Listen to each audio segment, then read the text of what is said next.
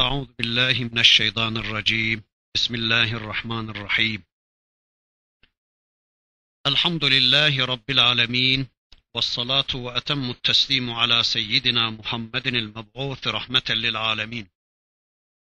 اللهم لا سهل إلا ما جعلته سهلا وأنت تجعل الحزن إذا شئت سهلا. اللهم علمنا ما ينفعنا وانفعنا بما علمتنا وزدنا علما برحمتك يا أرحم الراحمين. أشهد أن لا إله إلا الله وأشهد أن محمدا عبده ورسوله. اللهم صل على سيدنا محمد وعلى آل سيدنا محمد. أما بعد بسم الله الرحمن الرحيم. وقالت اليهود ليست النصارى على شيء وقالت النصارى ليست اليهود على شيء وهم يتلون الكتاب. كذلك قال الذين لا يعلمون مثل قولهم فالله يحكم بينهم يوم القيامة فيما كانوا فيه يختلفون. ومن أظلم ممن منع مساجد الله أن يذكر فيها اسمه وسعى في خرابها أولئك ما كان لهم أن يدخلوها إلا خائفين. لهم في الدنيا خزي ولهم في الآخرة عذاب عظيم. ولله المشرق والمغرب فأينما تولوا فثم وجه الله إن الله واسع عليم. وقالوا اتخذ الله ولدا سبحانه بل له ما في السماوات والأرض كل له قانتون. بديع السماوات والأرض وإذا قضى أمرا فإنما يقول له كن فيكون. وقال الذين لا يعلمون لولا يكلمنا الله او تاتينا ايه كذلك قال الذين من قبلهم مثل قولهم تشابهت قلوبهم قد بينا الايات لقوم يوقنون الى ahirihi sadakallahul azim. Bakara suresinde Rabbimizin bize ulaştırdığı ayetlerini, mesajlarını tanımaya çalışıyorduk. Geçenki dersimizde 113. ayeti kerimesine kadar gelmiştik. Bir başlangıç yapmıştık. Bu bölümde Rabbimiz şöyle buyurmuştu. Yahudiler dediler ki Hristiyanlar sapıktır. Yahudiler dediler ki Hristiyanlar dinsizdir. Onların hiçbir dayanakları, hiçbir mesnetleri, hiçbir istinat noktaları yoktur. Hristiyanlar da dediler ki Yahudiler kafirdir. Yahudilerin İrab'da mahalli yoktur. Onlar hiçbir şey üzerine değildir. Onlar hiçbir din üzerine değildir dediler. Birbirlerini tekfir ettiler. Birbirlerini küfürle, kafirlikle itham ettiler. وَهُمْ يَتْلُونَ الْكِتاب Üstelik bunlar kitabı da okuyordular. Allah öyle diyor. Üstelik bunlar kitabı da okuyorlardı. Yani her bireri Allah'ın kendilerine gönderdiği Tevrat'ı ve İncil'i okudukları halde, Kur'an'dan haberdar oldukları halde bu naneyi yediler diyor Rabbimiz. İşte böyle din bilenler, kendilerini Allah'a izafe edenler, Müslüman olduğunu iddia edenler, mümin olduklarını iddia edenler, kendilerini hak bir dine izafe edenler, kendilerini hak peygambere ve hak kitaplara izafe eden bu din bilenler böyle yapınca, bu din bilenler yani toplumun din bilenleri bu naneyi yiyince kezalike kâlellezîne lâ ya'lemûne misle kavlihim bilmeyen bilgisizler, cahiller de onların söylediklerinin benzerini söyleyiverdiler diyor Rabbimiz. Peki bu cahiller kimdi? Bunlar da müşrik Araplardı.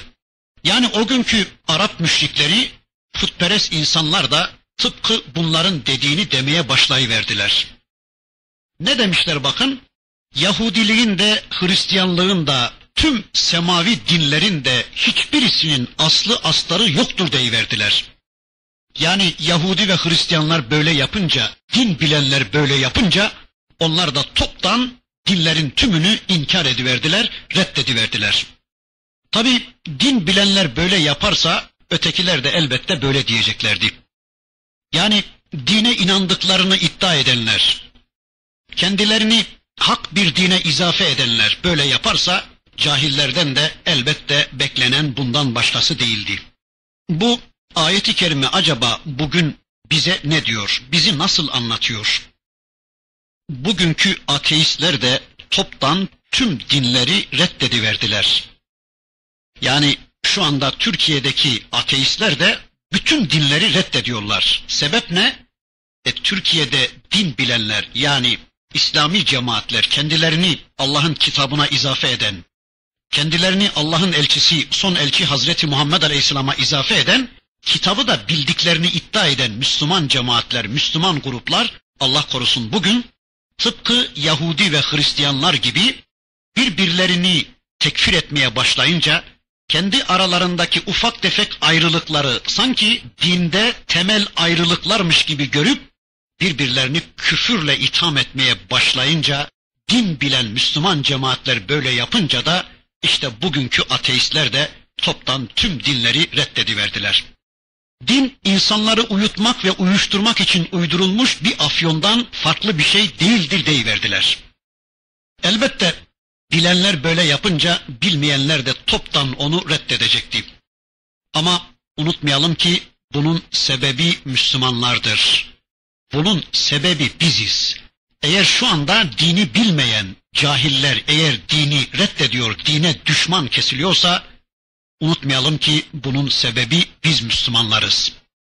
Bunun asıl suçluları bu dini bildikleri halde insanlara anlatmayan ve bildiklerini sır küpü gibi adeta kafalarının içinde, beyinlerinin içinde toprağın altına taşıma gayretinde olanlar kitabı saptıranlar, kitabı kendi fikirlerine, kendi hiziplerine, kendi cemaatlerine alet edenler, ayetleri hep kendi görüşleri istikametinde yorumlama çabası içine girenler var ya, kitabı okudukları halde birbirleriyle uğraşarak insanları bu dinden soğutan Müslümanlar var ya, işte bu ülkedeki ateistlerin, din bilmeyenlerin, cahillerin dini reddetmelerinin tek suçlusu bunlardır diyoruz.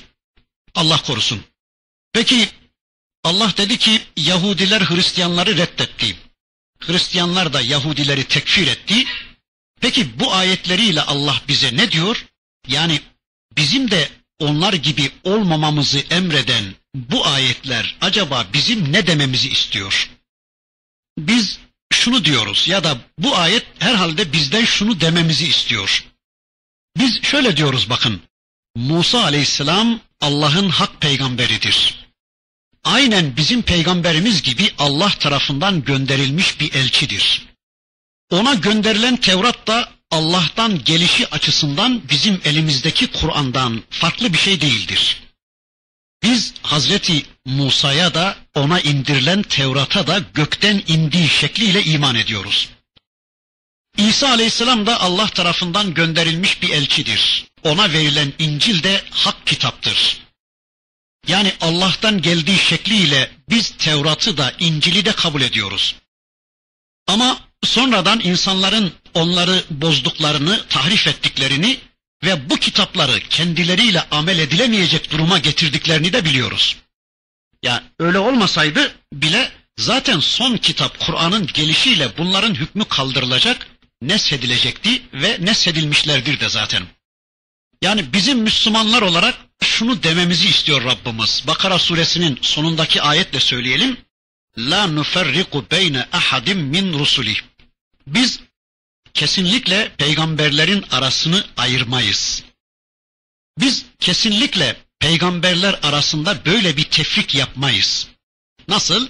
Yani birisine inanıp ötekileri asla reddetmeyiz. Biz son elçi Hazreti Muhammed Aleyhisselam'a inanıp ondan önceki Hazreti İsa Aleyhisselam'ı reddetmeyiz. Veya son elçi Hazreti Muhammed Aleyhisselam'ı kabul edip ona peygamber olarak inanıp ondan önceki Hazreti Musa Aleyhisselam'ı kesinlikle biz reddetmeyiz dememiz gerekecekti. Rabbimiz bizden bunu dememizi istiyor. Bir de bu ayet Müslümanlara karşılarındaki grupları tanıtmaktadır. Yani bu ayet Müslümanlara karşılarındaki güçleri Yahudi ve Hristiyan dünyayı tanıtmaktadır. Sanki Rabbimiz şöyle diyor ey Müslümanlar sakın onların çokluğuna aldanıp korkmayın. şu andaki yeryüzündeki Yahudi dünyanın, Hristiyan dünyanın sayısal çokluğuna, sayısal gücüne bakarak sakın korkmayın. Aslında onlar dağınıktırlar. Parça parçadırlar. Bunlar kendi aralarında da bir birlik falan değildirler. Yani birbirlerinden nefret etmektedir bunlar. Her grup kendilerinin haklılığını, her grup kendilerinin doğruluğunu ve karşısındakinin de batıllığını ispatla meşguldürler. Yani her biri diğerinin saygı duyduğu, kutsadığı şeyleri ayaklarının altına almaktadırlar. Buyurarak sanki Rabbimiz bu ayetiyle Müslümanlara onların öyle korkulacak bir güce sahip olmadıklarını da anlatmaktadır diyoruz. Yahudiler Hristiyanları reddettiler, tekfir ettiler. Hristiyanlar da Yahudileri dinsizlikle itham ettiler. Bilmeyenler de onlar gibi deyiverdiler. Yani kendilerinin ne kitapları ne de peygamberleri olmayan, kitap bilgisinden de peygamber bilgisinden de mahrum olan Mekkeli müşrikler de aynı şeyi söyleyiverdiler. Yani ancak bu işe bizler layıkız. Ya da cennete ancak bizler gireceğiz. Bizden başkaları cennete giremez deyiverdiler. Bir de böyle anlıyoruz. Ayetin az ilerisine döndüğümüz zaman ne demişti Yahudiler? Cennete ancak bizler gireceğiz, bizim dışımızda kesinlikle hiç kimse cennete giremeyecek demişlerdi. Hristiyanlar da hayır hayır cennet bizim hakkımız, Allah oraya bizi koyacak, bizim dışımızda başka hiç kimseyi Allah cennetine koymayacak. Yani cennete gitmek istiyorsanız Hristiyan olmak zorundasınız, cennete gitmek istiyorsanız Yahudi olmak zorundasınız demişlerdi ya. İşte bilenler böyle deyince Cahiller de deyiverdiler ki hayır cennet bizim hakkımız. Cennete ancak bizler gireceğiz. Bizden başka hiç kimse cennete giremeyecek deyiverdiler. Peki bunların gerekçesi neydi? Yani cennete biz gideceğiz derken bunların haklılık noktası neydi? İşte daha önce Hazreti İbrahim'in yolunu izlediklerinden dolayı onlar da kendilerini o peygambere izafe ederek böyle diyorlardı. Halbuki o peygamberin üzerinden yıllar geçmişti. Yani Hazreti İbrahim'le uzak ve yakından hiçbir ilgileri kalmamış, hayatlarında o peygamber bilgisinin eseri bile kalmamış, şirke düşmüşler, işte Kabe'yi putlarla doldurmuşlar, hayatlarından Allah'ı kovup putların egemenliği altına girmişlerdi. Ama İbrahim'in dinindeydi ya bunlar, Kabe'nin komşusuydu ya, Mekke'nin sahipleriydiler, e, sahipleriydiler ya bunlar, Haniflerdi ya bunlar, öyleyse cennete bunlardan daha layık kimse olamazdı. Onlar da diyorlardı ki cennete ancak bizler gireceğiz, bizim dışımızda Allah kimseyi o cennetine koymayacak. Dün insanlar böyleydi, toplumlar böyleydi. Bugün de Allah korusun da Müslümanlar da aynen onların durumuna düşmüşler. Bazen ikili, bazen üçlü gruplar halinde hareket eden, bazen kendilerinden başka cennetlik olmadığını, ancak kendilerinin cennete gideceklerini iddia eden topluluklar görüyoruz bugün de.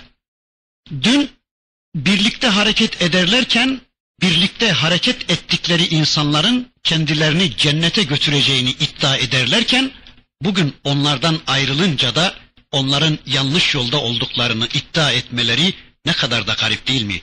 Yani Yahudi ve Hristiyanların bazen böyle birlikte cennetlik olduklarını iddia edip bazen de birbirlerini sapıklıkla itham etmeleri gibi dün birlikte hareket ederlerken birlikte cennete gideceğini iddia ettikleri insanlardan bugün ayrılınca işte onların cehennemlik olduklarını, onların sapık olduklarını, batıl yolda olduklarını, kendilerinin hak yolda olduklarını ve cennete layık olduklarını söyleyen Müslümanlar Allah korusun dünkü Yahudi ve Hristiyanların durumuna düşmüşlerdir.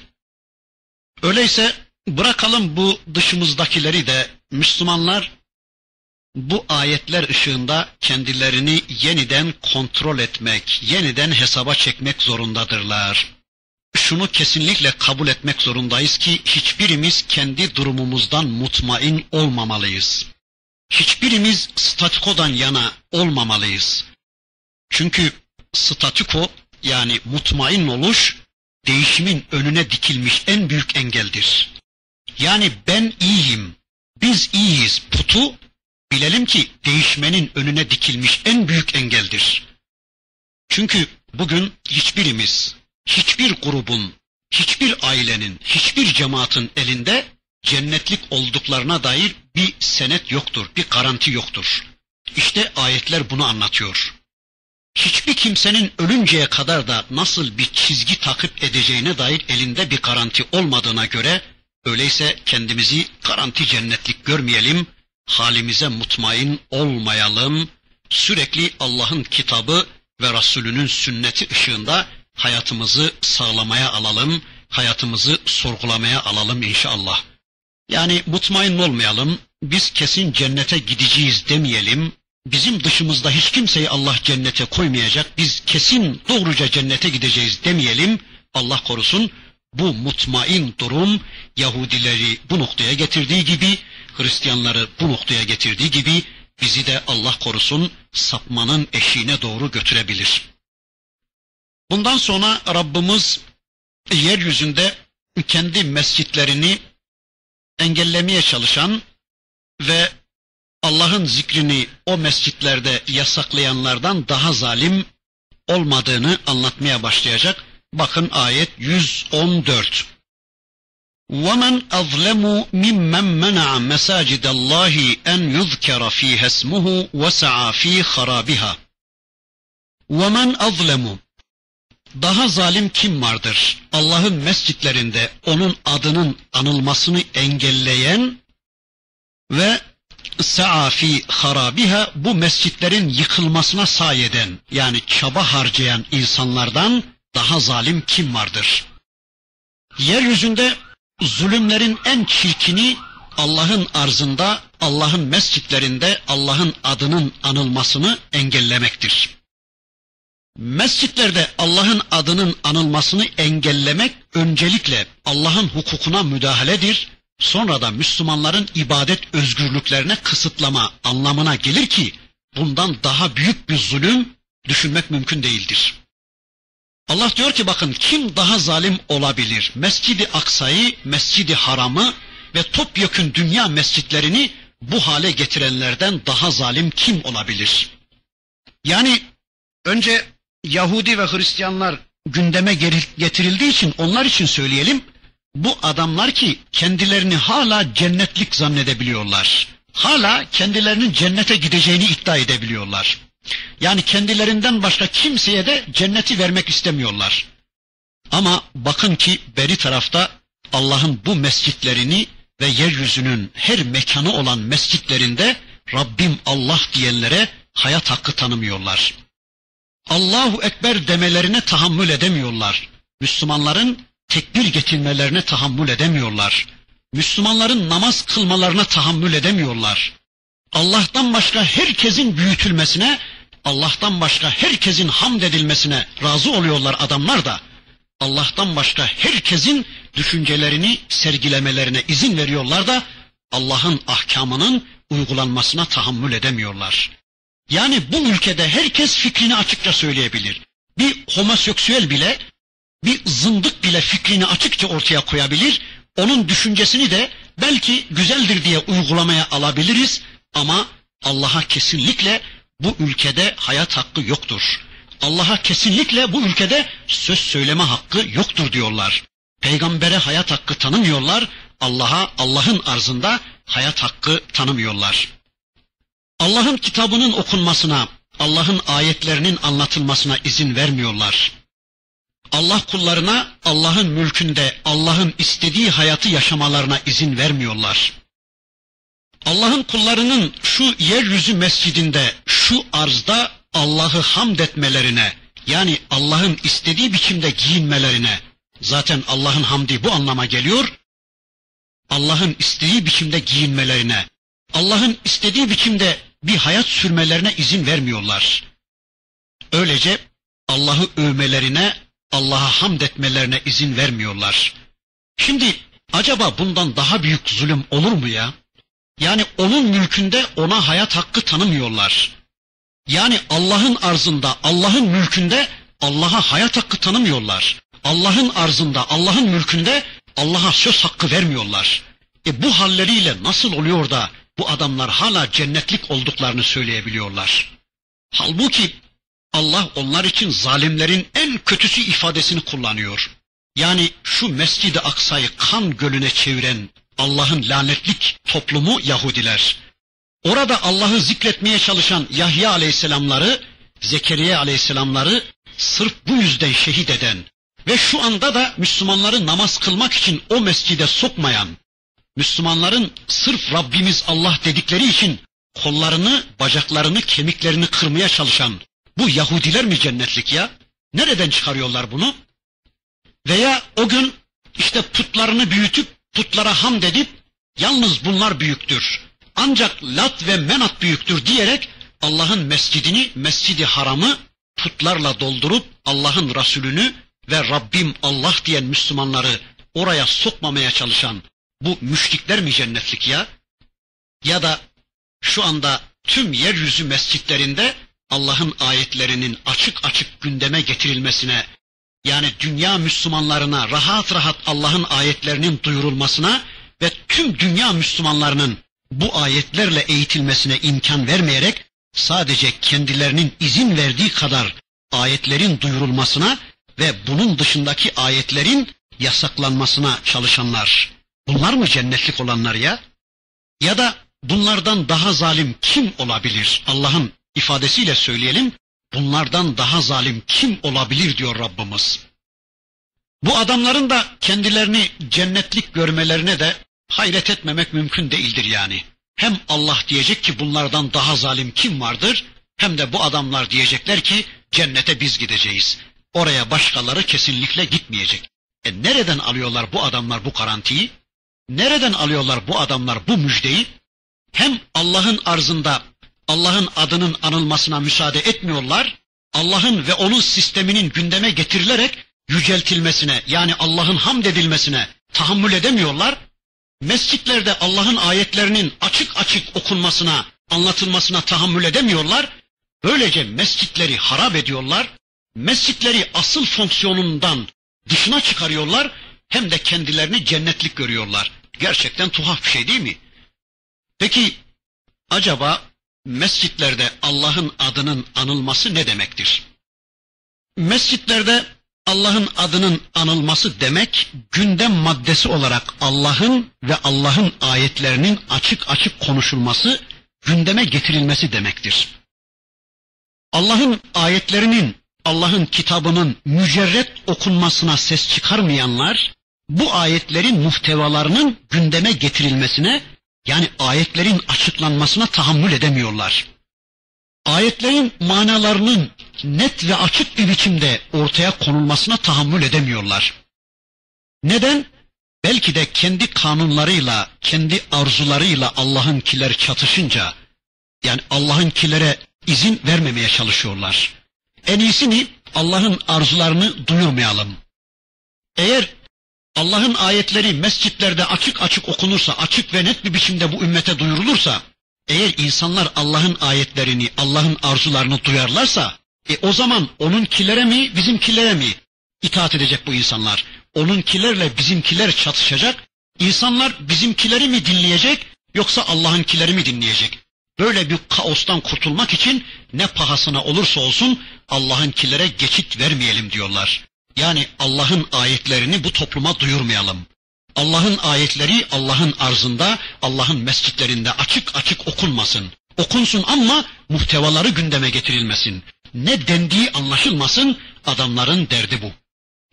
Kabe'de Allah'ın arzında, Allah'ın mescidinde veya Mescidi Aksa'da yine Allah'ın mescidinde Allah'tan başka ne kadar tanrışa, ne kadar tanrı taslağı varsa bunların hepsinin adının anılmasına müsaade ettiler ama Allahu Teala'nın adının zikredilmesine müsaade etmediler. Yani Müslümanları oraya sokmamaya, orada namaz kılmalarına engel olmaya çalıştılar. Dün böyle oldu da bugün farklı mı? Şu anda da dünyada herkesin adının zikredilmesine evet ama Allah'ın adının zikredilmesine hayır diyorlar. Yani gündem maddesi olarak her şeyin alınmasına evet ama Allah'ın adının anılmasına hayır dedikleri gibi. Halbuki Allah'ın adının anılmasına engel koymaya hiç kimsenin hakkı yoktur. Tüm dünya gündeminde zikredilecek tek isim, tek sistem Allah'ın ismidir, Allah'ın sistemidir. Ve Rabbimizin gündemi olan bu kitap bize neleri gündeme alın diyorsa onları gündeme almak zorundayız. Başkalarının gündem maddelerini konuşmak zorunda değiliz. Bunu yapınca gündem maddesi olarak sadece Allah'ın ayetlerini kabul edince o zaman mescitleri harap olmaktan kurtarmış olacağız inşallah.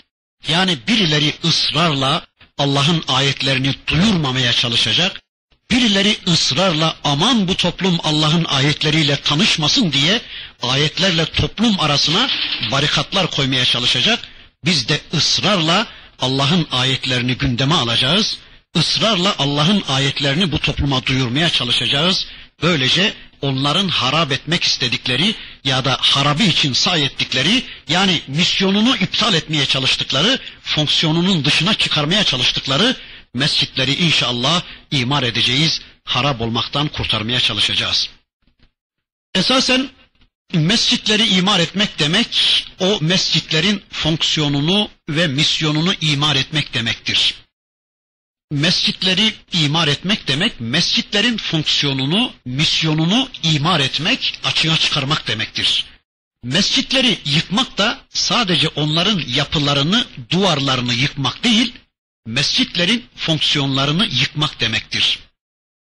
Mescitleri asli fonksiyonlarından çıkarıp başka maksatlar için kullanmaya başlamak demektir. Mescitleri harap etmek demek, onları asr-ı saadetteki işlevlerinden uzaklaştırmak, mescitleri cemaatsiz bırakmak, mescitlerle insanlar arasına barikatlar koyarak insanların mescitlere gitmesine imkan bırakmamak demektir. Mescitleri harap etmek demek, mescitlerin hayatı düzenleme fonksiyonunu öldürmek demektir. Veya mescitleri harap etmek demek, orada Allah'ın sesinin üzerinde başkalarının seslerini yükseltmek demektir. Zira mescitlerde en gür seda Allah'ın sedası olmalıdır. Mescitlerde konuşan Allah'ı konuşmalı. Mescitlerde konuşan Allah'ın kitabından konuşmalı. Allah'ın kitabını konuşturmalı. Mescitlerde konuşan peygamberi konuşturmalı. Konuşan peygamberin sünnetini konuşturmalı. Öyle değil de Allah'ın kitabının ve peygamberin sünnetinin önüne başkalarının talimatları, başkalarının kanunları, başkalarının arzuları geçirilmişse işte mescitlerde sesler yükselmeye başlamış demektir ya da mescitlerde Allah'ın zikri engellenmiş demektir.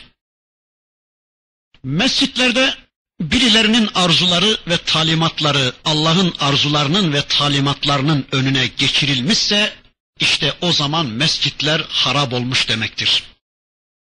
Hudeybiye denen yerde Mekkeli müşrikler peygamberimizi ve beraberindeki Müslümanları tutup Allah'ın mescidine Kabe-i Muazzama'ya sokmadılar. İşte bu olay üzerine bu ayeti kerime nazil olmuştur diyorlar. Gerçi arkadaşlar bugün de Müslümanlar Kabe'den engelleniyorlar. Kabe ile o mescitle Müslümanların arasına barikatlar koymaya ve Allah'ın kullarını bugün de haçtan engellemeye çalışıyorlar. Müslümanlar da bu engeller karşısında boyun büküyorlar, çaresizliklerini ortaya koyuyorlar. E ne yapalım, izin yok gidemiyoruz diyerek boyun büküyorlar ve bu zalimlerin aldığı kararlara teslim oluyorlar. Arkadaşlar mesela bizim iş yerimizle evimizin arasına engeller koyup kendi evimize gitmemizi engelleseler ne yaparız? E ne yapalım engel var biz de evimize gitmeyi verelim der misiniz? Demeyiz değil mi? Ya bu ev bizim evimiz. Ne yapıp yapıp bu engelleri kaldırıp mutlaka evimize ulaşmalıyız deriz değil mi? Her türlü engelin bertaraf edilmesi için bu uğurda savaş veririz değil mi? Neden? E çünkü orası bizim evimiz ya. Kim engelleyebilir bizi oraya gitmekten? Arkadaşlar orayı da kendi evimiz bilebilsek, yani Kabe'nin de kendi evimiz olduğunu bir anlayabilsek, eminim bunun çaresini de düşüneceğiz. Bizi birilerinin kendi evimizden men etmesi, engellemesi karşısında boyun büküp teslim olmayacağız. Bunun çarelerini araştıracağız demektir. Ama galiba orasını kendi evimiz bilmediğimizden, Kabe'yi, Kabe-i Muazzama'yı kendi evimiz bilmediğimizden engel varmış diye böyle boyun büküyor ve bunu kabulleni veriyoruz Allah korusun. Ama anlayabildiğimiz kadarıyla burada anlatılan sadece Kabe değil. Tüm arz mescidinde Allah'ın adının anılmasının, tüm arz mescidinde Allah'ın ayetlerinin, Allah'ın sisteminin gündeme getirilmesinin yasaklanması söz konusudur bu ayet-i kerimede. Hani Allah'ın Resulü daha önceki derslerimizde okumuştum hadisi. Bir hadislerinde bakın şöyle buyuruyordu. وَجُعِلَتْ لِيَ الْأَرْضُ مَسْجِدًا Tüm arz, tüm yeryüzü benim için mescit kılındı. Öyleyse tüm arzda Allah'ın adının anılmasını engelleyenden daha zalim kim vardır? Nerede? Her yerde. Mektepte, adliyede, iş yerinde, dükkanda, okulda, pazarda, panayırda, evde, sokakta Allah'a secdeyi engellemek istiyorlar. Yani arzın her bir makamında Allah'ın kullarının Rablerine secdesine izin vermemeye çalışıyorlar. Peki secde neydi? Arkadaşlar secde o konumda her bir konumda Allah'ın emirlerini yerine getirmek demektir. Her bir konumda, her bir yerde Allah'ı ve Allah'ın emirlerini gündeme getirmek, her bir makamda Allah'a kulluğu gerçekleştirmek demektir. Öyleyse arkadaşlar arzın her bir makamında, yeryüzünün her bir biriminde, bölgesinde bizler Allah'a kulluğu gerçekleştirmek zorundayız. Yani Allah'ın bizden istediği secdeyi gerçekleştirmek zorundayız. Kimse bizi bundan engelleyemez. Kimsenin buna hakkı yoktur. Bunu arkadaşlar engellemek şöyle dursun. Allah düşmanları Allah'ın adının zikrine ve Allah'ın ayetlerinin gündeme getirilmesine bakın tahammülü olmayanlar için Allah diyor ki ma kana lehum en yedhuluha illa haifin böyleleri yeryüzünde Allah'ın arzında Allah'a hayat hakkı tanımayanlar Allah'ın mülkünde Allah'a söz hakkı tanımayanlar böyleleri o mescitlere ancak korka korka girebilirler. Yani tüm arz mescidinde ancak korkarak dolaşmaya mahkumdur bu alçaklar. Bunlar, bu zalimler pek kısa bir zaman sonra bu mescitlere ancak korka korka girebileceklerdir. Yani yakında bunların tüm arz mescidinde güvenleri kalmayacak. Tüm yeryüzünde ancak korka korka dolaşabileceklerdir bu hainler. Arkadaşlar bakıyoruz bu ayetlerin gelişinden hemen 3-5 yıl sonra Mekke putlardan temizleniyor. Kabe'de Allah'ın mescidinde Allah'ın büyüklüğü ilan ediliyor. Müslümanlar tekbir getiriyorlar, tekbir getiriliyor. Kısa bir süre sonra da Kudüs fethediliyor. Yani Mescid-i Aksa da Allah'ın hakimiyeti altına giriyor. Mescid-i Aksa'da da Müslümanlar tekbir getirmeye başlıyor. Orada da Allah'ın hakimiyeti gerçekleştiriliyordu. Anlayabildiğimiz kadarıyla bununla Rabbimiz şu anda biz Müslümanlara şunu anlatıyor. Ey Müslümanlar! Düşünün ki o gün Müslümanlar bir avuçtu. Allah'ın mescidi olan Kabe ve Allah'ın mescidi olan Mescid-i Aksa güçlü kuvvetli kafirlerin elindeydi. Bu ayetler geldiği dönemde tüm dünya bunun hayal olduğunu, bu ayetlerin gerçekleşip Kabe'nin ve Kudüs'ün Müslümanların hakimiyetine geçmesinin mümkün olmadığını zannediyordu. Ama bakın ki çok kısa bir zaman içinde oldu bu iş. Ey Müslümanlar! Şu anda da Kudüs ve tüm arz mescitlerinde güçlü kafirler var. ABD'si var, AED'si, AET'si var, Siyonistleri var, Bunların uşakları var, güçleri var, orduları var, imkanları var, var var var. Ama ne gam, beri tarafta da Allah var. Bilesiniz ki ey Müslümanlar çok yakın bir gelecekte tüm arzda Allah'ın ayetlerinin pratik uygulanması hayal gibi görülebilir. Mümkün değil gibi görülebilir. Ama bilesiniz ki çok yakın bir zamanda Allah'ın yardımıyla tüm yeryüzünde tüm yeryüzü mescitlerinde yine Allah'ın adı yükselecek. Yine Allahu Ekber diyenler yeryüzüne hakim olacak. Buna yine bu ihtiyar dünya şahit olacaktır Allah'ın izniyle. Çok yakın bir gelecekte Müslümanlar yine aziz ve şerefli olacaktır Allah'ın izniyle. Evet, bu ayet bugünün biz gariban Müslümanlarına bu müjdeyi veriyor anlayabildiğiniz kadarıyla. Rabbimiz bu ayetiyle bu zulme ve zalimlere karşı müminlerin sağlam durmalarını ve onlarla savaşılarak toplumda onların güçlerinin kırılmasını emretmektedir. Ey Müslümanlar, Allah'ın arzında, Allah'ın mescitlerinde, Allah'a hayat hakkı tanımayan, Allah'ın adının zikrine, Allah'ın sisteminin uygulanmasına tahammül edemeyen bu zalimlerle savaşın, onların egemenliklerini, onların güçlerini kırın diyor Rabbimiz. Çünkü çok kısa bir dönem sonra İslam'ın egemenliği söz konusu olacak. Müslümanlar hayata egemen olacaklar.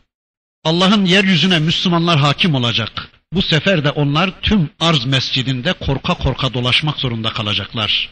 Çok kısa bir süre sonra.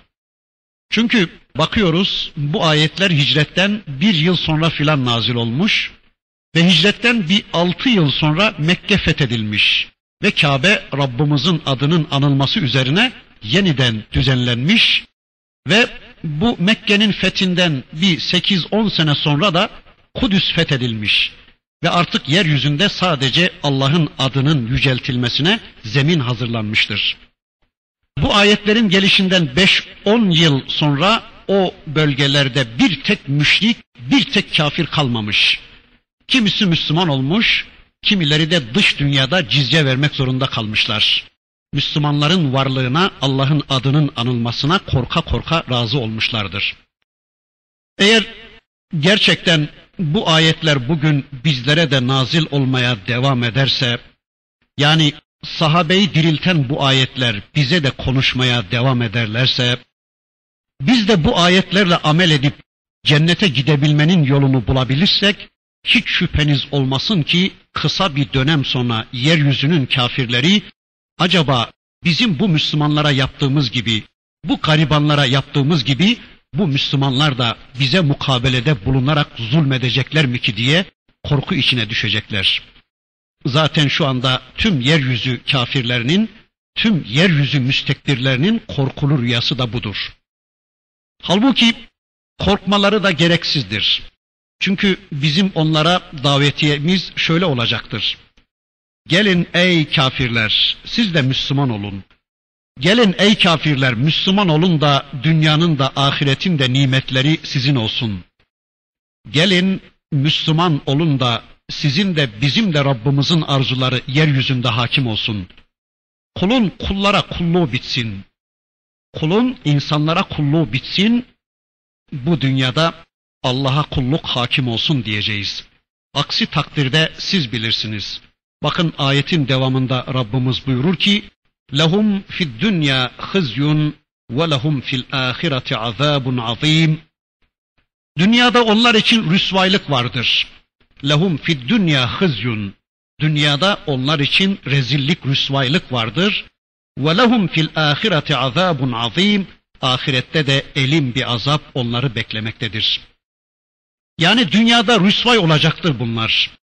Yahudiler için, Hristiyanlar için ve de Allah'ın arzularına geçit vermeyen, kendi sistemlerinin uygulanabilmesi için Allah'ın sistemine geçit vermeyen, kendi kanunlarının hakim olabilmesi için Allah'ın ayetlerinin açık açık anlatılmasına izin vermeyen tüm müşrikler için dünyada rezillik ve rüsvaylık vardır. Dünyada rezil ve perişan olacaklardır onlar.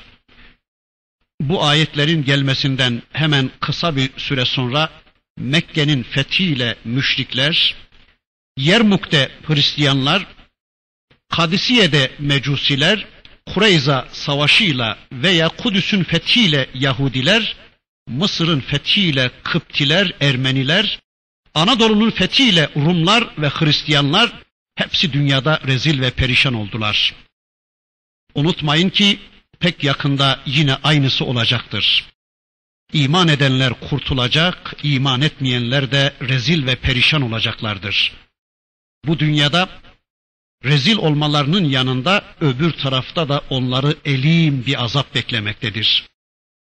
Öyleyse tüm dünya zalimlerine haber veriyoruz bunu. Tüm dünya müstekbirlerine bunu ilan ediyoruz. Hazırlansınlar dünyadaki rüsvaylıklarına. Hazırlansınlar dünyadaki horluklarına, hakirliklerine. Hazırlansınlar ahiretteki en büyük azaplara. Geçen her saniye, attıkları her adım, aldıkları her nefes onları bu korkunç sona ve rüsvaylığa götürmektedir ve ahiretteki korkunç azaba götürmektedir. İşte Rabbimiz bu 114. Bakara suresinin 114 ayeti kerimesinde bize bunları anlattı. Bakara suresi ayet 115'e geldik. Burada Rabbimiz kıble ile alakalı bir konuyu gündeme getirecek. Yavaş yavaş kıble ayetlerinin gündeme geldiğini görüyoruz. Bakın Allah diyor ki وَلِلَّهِ الْمَشْرِقُ وَالْمَغْرِبُ فَاَيْنَمَا تُوَلُّوا فَثَمَّ وَجْهُ اللّٰهِ اِنَّ اللّٰهَ وَاسِعٌ عَلِيمٌ Doğu da Allah'ındır, batı da Allah'ındır. Doğunun sahibi de Allah'tır, batının sahibi de Allah'tır. Şimdi namaz için ne tarafa yönelirseniz Allah'ın veçi oradadır. İnna Allah vasiun alim. Doğrusu Allah'ın rahmeti her şeyi kaplamış ve her şeyi bilmektedir. Doğunun da Rabbı Allah'tır, batının da Rabbı Allah'tır. Artık Allahu Teala dilediği şekilde müminleri o tarafa da bu tarafa da döndürebilir. Kimsenin bu konuda Allah'a hesap sorma hakkı yoktur. Bu ayetler Müslümanlara yeni bir ufkun açılmasının müjdesini veren ayetlerdir. Yani kıblenin Mescid-i Aksa'dan Mescid-i Haram'a çevrileceğinin müjdesini veren ayetler. Müslümanlar o günlerde yine Allah'ın izniyle Kudüs'teki Mescid-i Aksa'ya yöneliyorlar ve namazlarını o tarafa doğru kılıyorlardı. Ama Müslümanların kalplerinde İbrahim'in mescidi, yeryüzünde ilk inşa edilen ve kıyamete kadar da kıble olarak Allah'ın ilan edeceği Mekke'deki Kabe vardı. Yani Müslümanların gönülleri Kabe'deydi. Ama Rablerinin arzusu Kudüs'teki Mescid-i Aksa olunca buna da itiraz edecek değillerdi. Onun için Müslümanlar Kudüs'e doğru dönüyorlardı. Ama Allah o müminlerin arzu ettikleri yönde onlara bir nimet sunacaktı. Bu nimet onların kıble olarak arzu ettikleri Kabe'ye yönelme nimetiydi. İşte bu ayet bunun müjdecisi bir ayetti. Madem ki doğu da Allah'ındır, batı da Allah'ındır, e madem ki zaman da Allah'ın, mekan da Allah'ındır, o halde sizi dilediği tarafa döndürebilir o Allah diyordu. Namazınızı bazen böyle kılın der, bazen işte böyle bu tarafa, bazen de bu tarafa der. O nasıl emrederse, nasıl derse bizim buna teslim olmamız gerekir. İşte bir dönem Kudüs'e dönün demişti. O tarafa dönmüştü Müslümanlar. Sonra da Mekke'ye, Kabe'ye dönün dedi Allah. Müslümanlar da dönüverdiler o tarafa. Ama Yahudiler bunu problem ettiler. Fitne çıkarmaya çalıştılar. Cenab-ı Hak da buyurdu ki وَلِلَّهِ الْمَشْرِقُ وَالْمَغْرِبُ فَاَيْنَمَا تُوَلُّوا فَثَمَّ وَجْهُ اللّٰهِ Doğu da Allah'ın, batı da Allah'ındır. Nereye yönelirseniz Allah'ın zatı oradadır. Yeter ki siz Allah'ın istediğine yönelin. Yeter ki siz Allah'ın emrine boyun bükün. Şuraya ya da buraya dönmek mesele değil. Esas mesele Allah'ın emrine boyun eğmektir. Demişler ki Allah bu ayetinde tevhidi anlatıyor. Yani Allah bir cisim değildir. O zaman ve mekanla sınırlı değildir.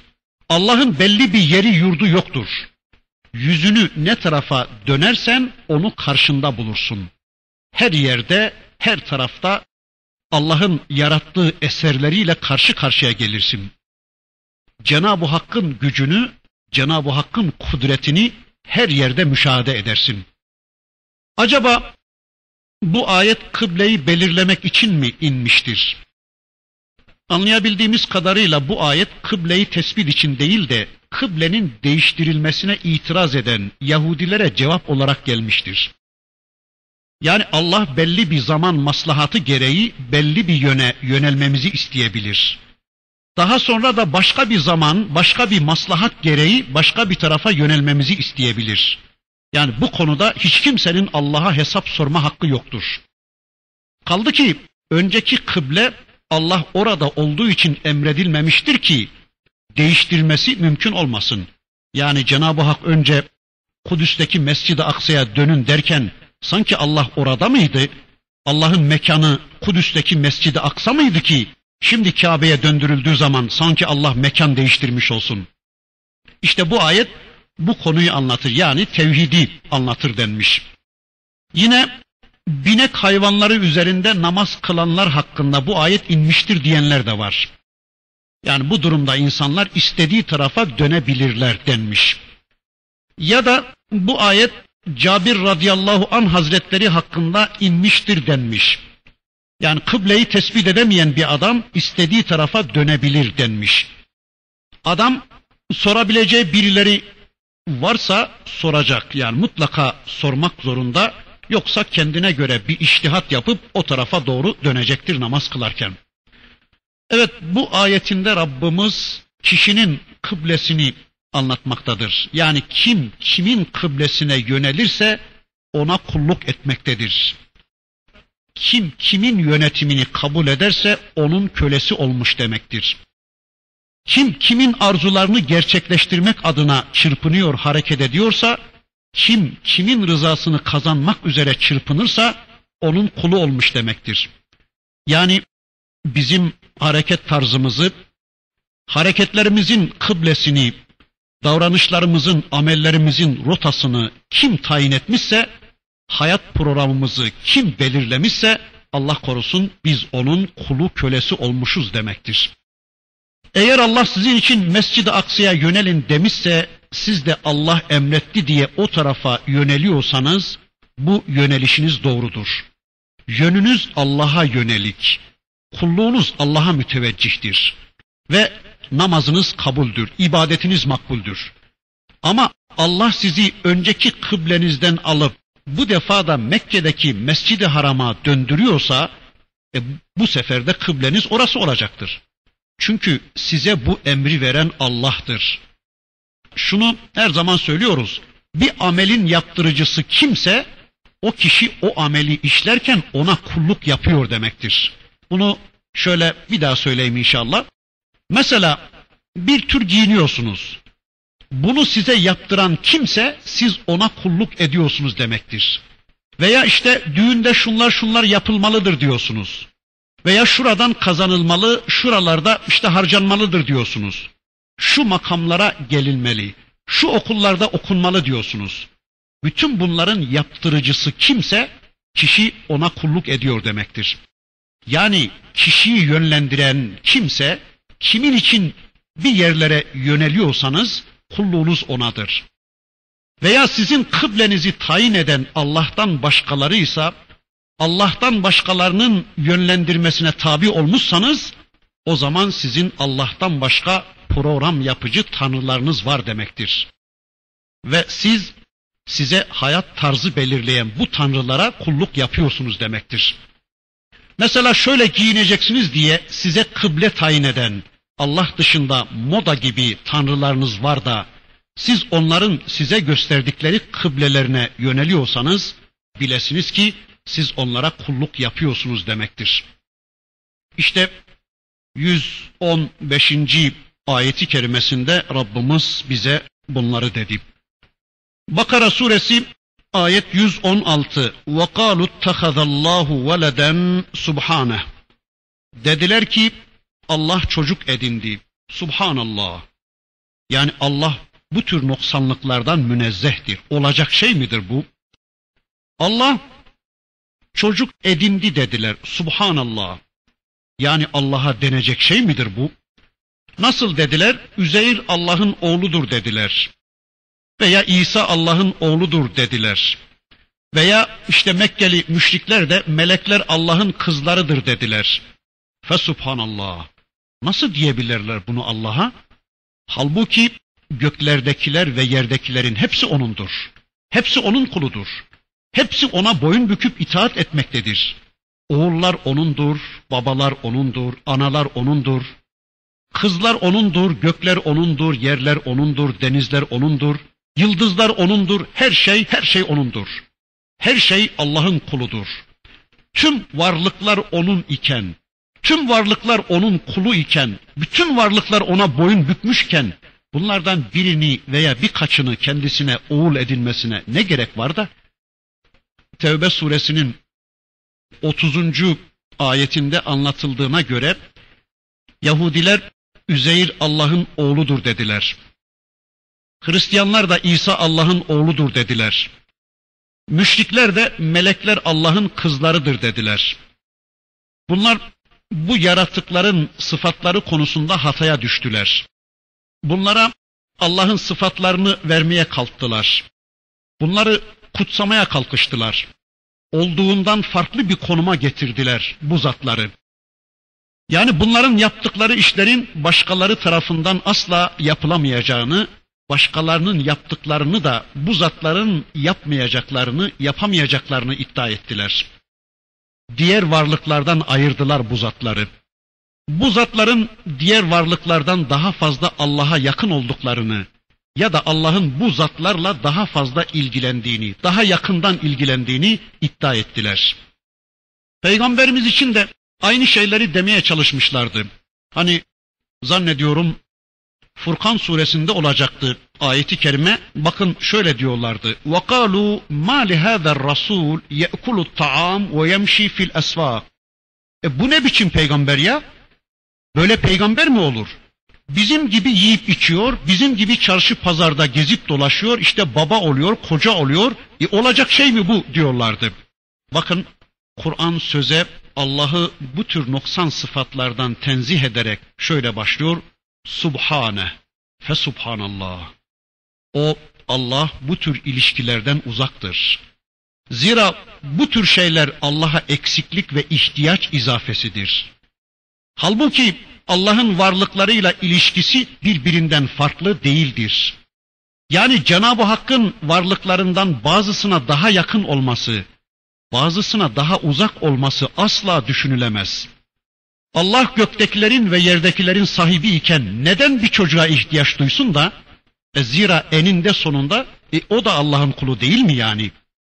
Aslında bu kafirlerin, bu zalimlerin derdi şuydu. Üzeyir Allah'ın oğludur. İsa Allah'ın oğludur derken bu adamlar esasen Allah'a karşı torpilli varlıklar bularak yani Allah'a karşı veliahtlar bularak işledikleri nanelere kılıflar bulmaya çalışıyorlardı. Allah'a veliahtlar bulmaya çalışıyorlardı ki böylece Allah'a yaklaşabilme, ona torpil yaptırabilme çabaları vardı.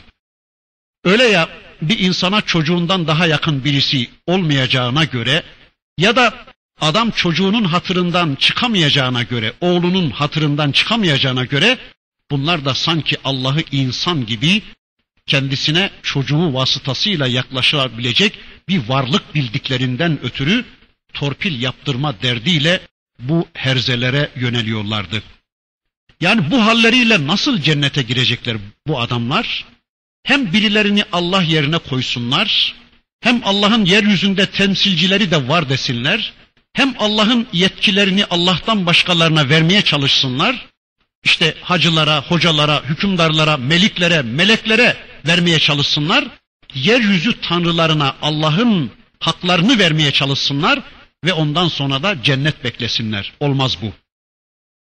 Cenneti ancak Allah'ı Allahça tanıyanlar, Allah'a Allahça inananlar gidecektir.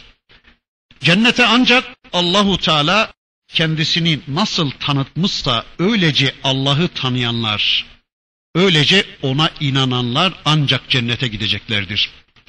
Allahu Teala'yı Allah'ın burada kendisini tanıttığı gibi tanımayanların cennete girme imkanı yoktur. Tesbihin manası da budur zaten. Yani Subhanallah demenin manası budur. Tesbih Allah'ı Allah'ın haber verdiği sıfatlarıyla muttasıf olarak bilmek ve öylece inanmaktır. Yani Allah kendisini Bakara'da, Ali İmran'da, Nisa'da nasıl anlatmışsa, hangi sıfatlarla muttasıf olarak bildirmişse, işte öylece Allah'a inanmak tesbihtir. Yani öyle bir Allah'a inanacağız ki o mükemmeldir.